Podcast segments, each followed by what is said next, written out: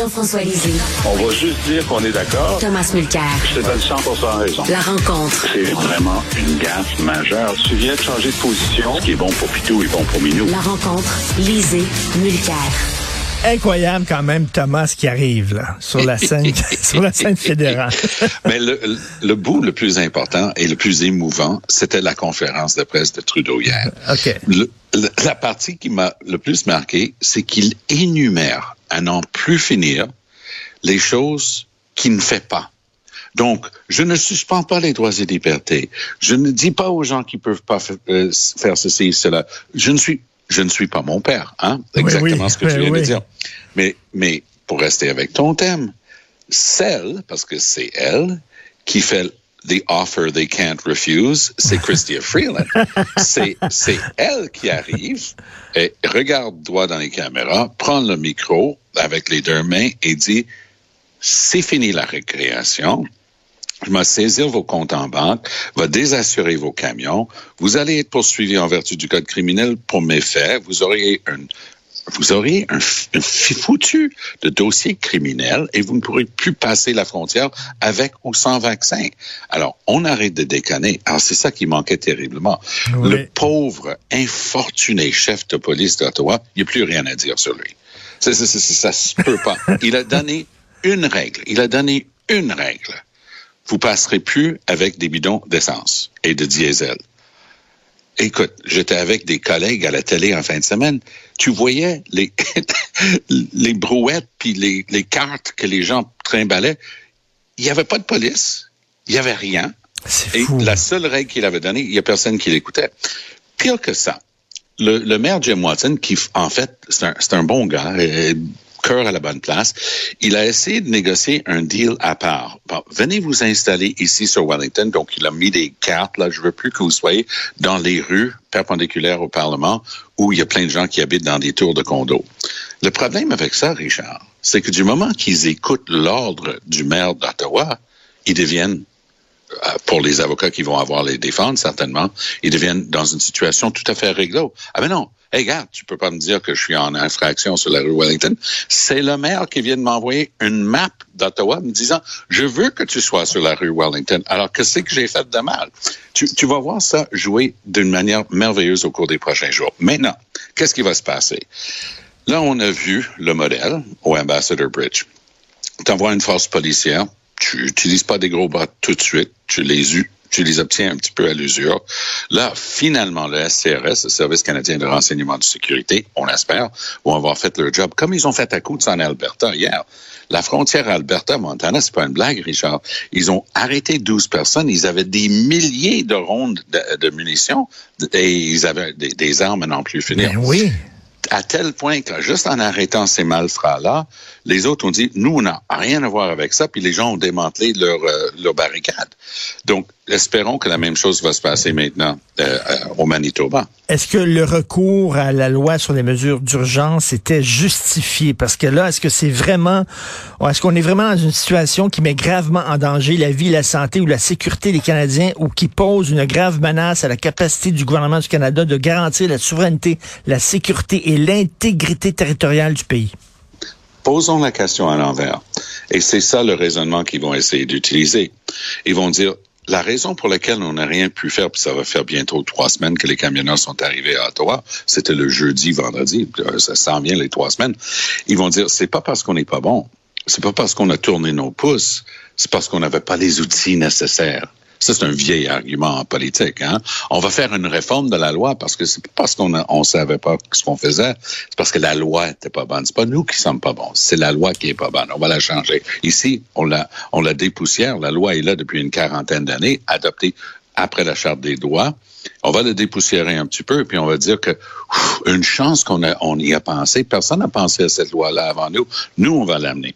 Est-ce que c'est nécessaire? Ben écoute, ce qui va se passer aujourd'hui, commençant aujourd'hui, demain, une couple de jours, la SCRS, la GRC, la police provinciale, comme on les appelle OPP, la police provinciale de l'Ontario, Sûreté du Québec doit être impliquée là-dedans parce qu'il y a six ponts importants qui connectent Gatineau à Ottawa. La grande région d'Ottawa avec Gatineau, on s'en va chercher bien au-dessus d'un million de personnes. C'est important.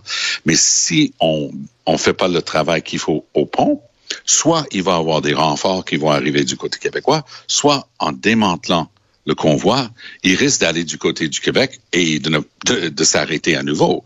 Alors, il, il faut absolument que l'OPP, la police provinciale de l'Ontario et la Sûreté du Québec travaillent main dans la main au cours des prochains jours. La police locale d'Ottawa totalement dépassée par les événements depuis le début, surtout le chef de police. Et donc, avec ça, il va falloir qu'on ait d'autres personnes qui vont venir prendre la relève. Est-ce qu'on avait besoin d'une loi de cette envergure-là? Et il faut retourner à leur argument de base. Eux, ils vont dire, ben oui, on avait besoin de ça parce qu'il n'y a rien d'autre qui a marché. Mais non, il n'y a rien d'autre qui a marché parce que vous foutez rien depuis trois semaines.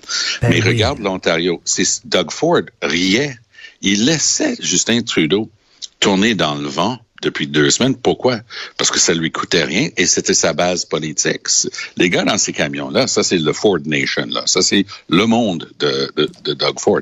Le problème, c'est que Gretchen Whitmer, la gouverneure de l'État de Michigan, a, tapé du pied la semaine dernière en disant, ah, vous déconnez là. Ce pont-là est crucial pour votre économie et pour notre économie. Alors vous allez lever les barricades.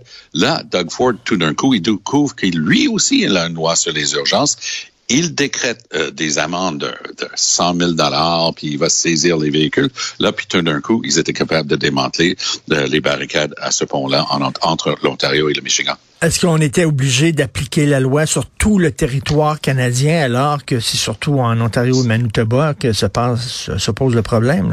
J'ai entendu l'argument qui était donné là-dessus, puis je m'excuse, ton image du Ewok, là, je vais rire à chaque fois que j'y pense euh, dorénavant. Mais euh, je, et je ne sais même pas ce que Pablo Rodriguez fait en train de parler de ça. Il n'a aucun rôle là-dedans.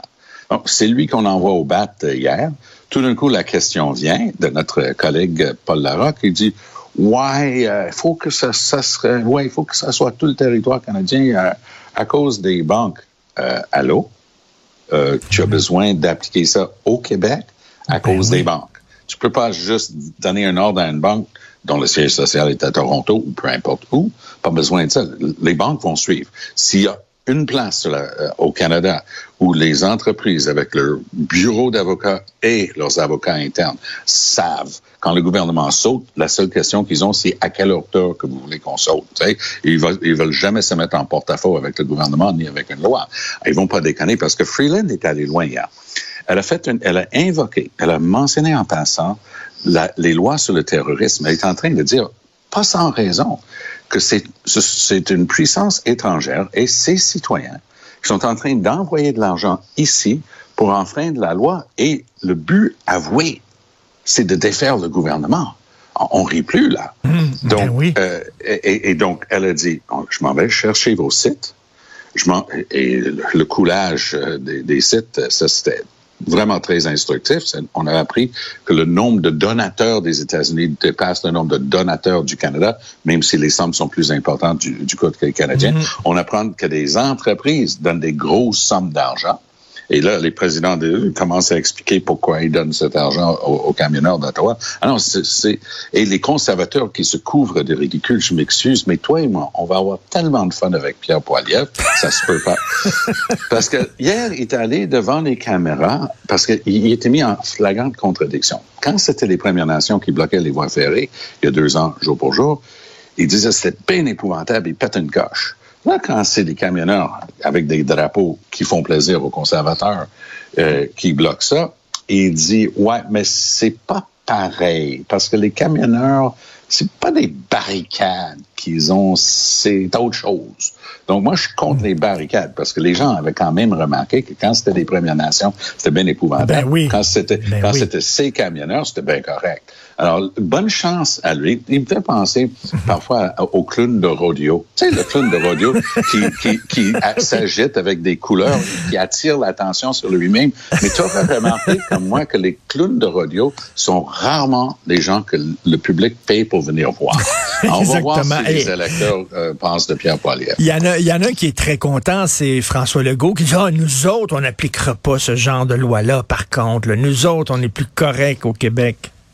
Ben, écoute, c'est quand même drôle. Toi et moi, on va plonger, euh, bien malgré nous, dans nos sujets préférés.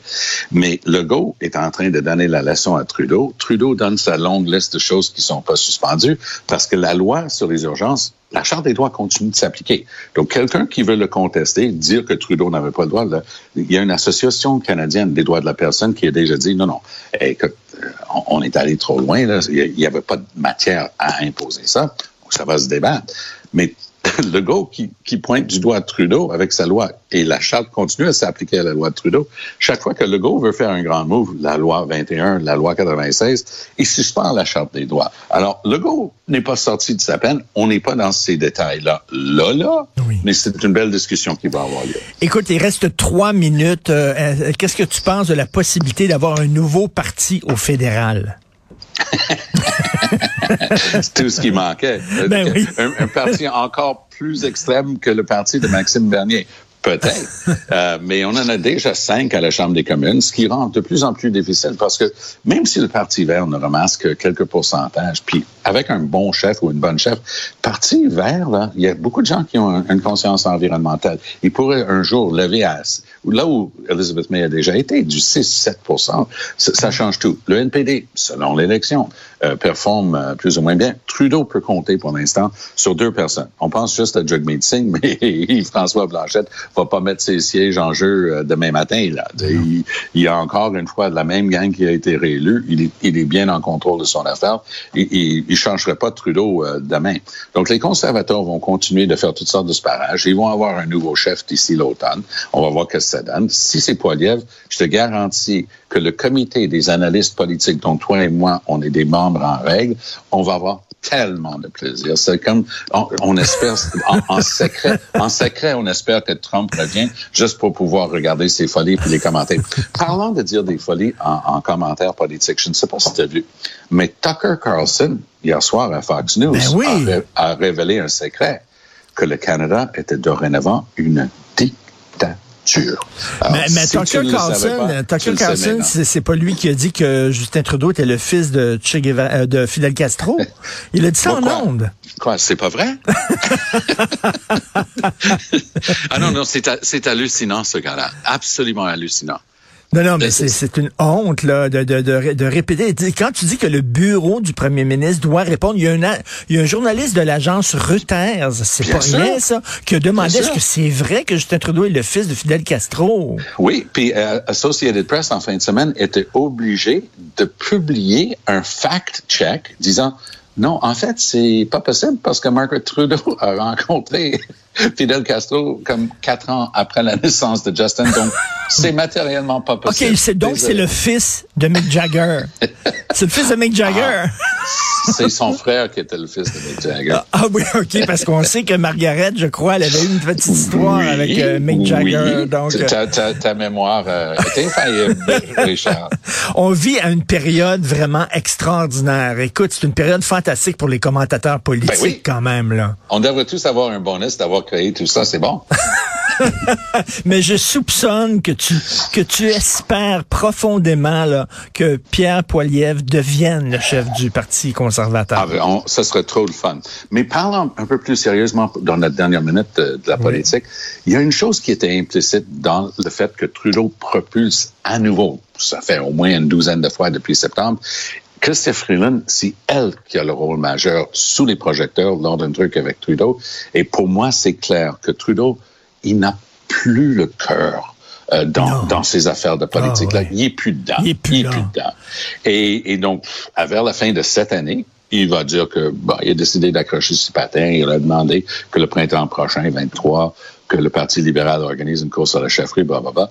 Puis, on parlait du nombre de partis au Parlement. Ça vaut toujours la peine de rappeler que le Parti libéral, parti féministe, d'après M. Trudeau, est le seul des cinq partis présents au Parlement qui n'a jamais eu de femme comme chef. Donc, c'est important que monsieur, pour M. Trudeau, pour son legs, pour sa succession, pour son héritage, il puisse dire, ben, quand je suis parti, il y a une femme qui est devenue chef du, Parti libéral. Elle parle le fait même, la deuxième première ministre du Canada.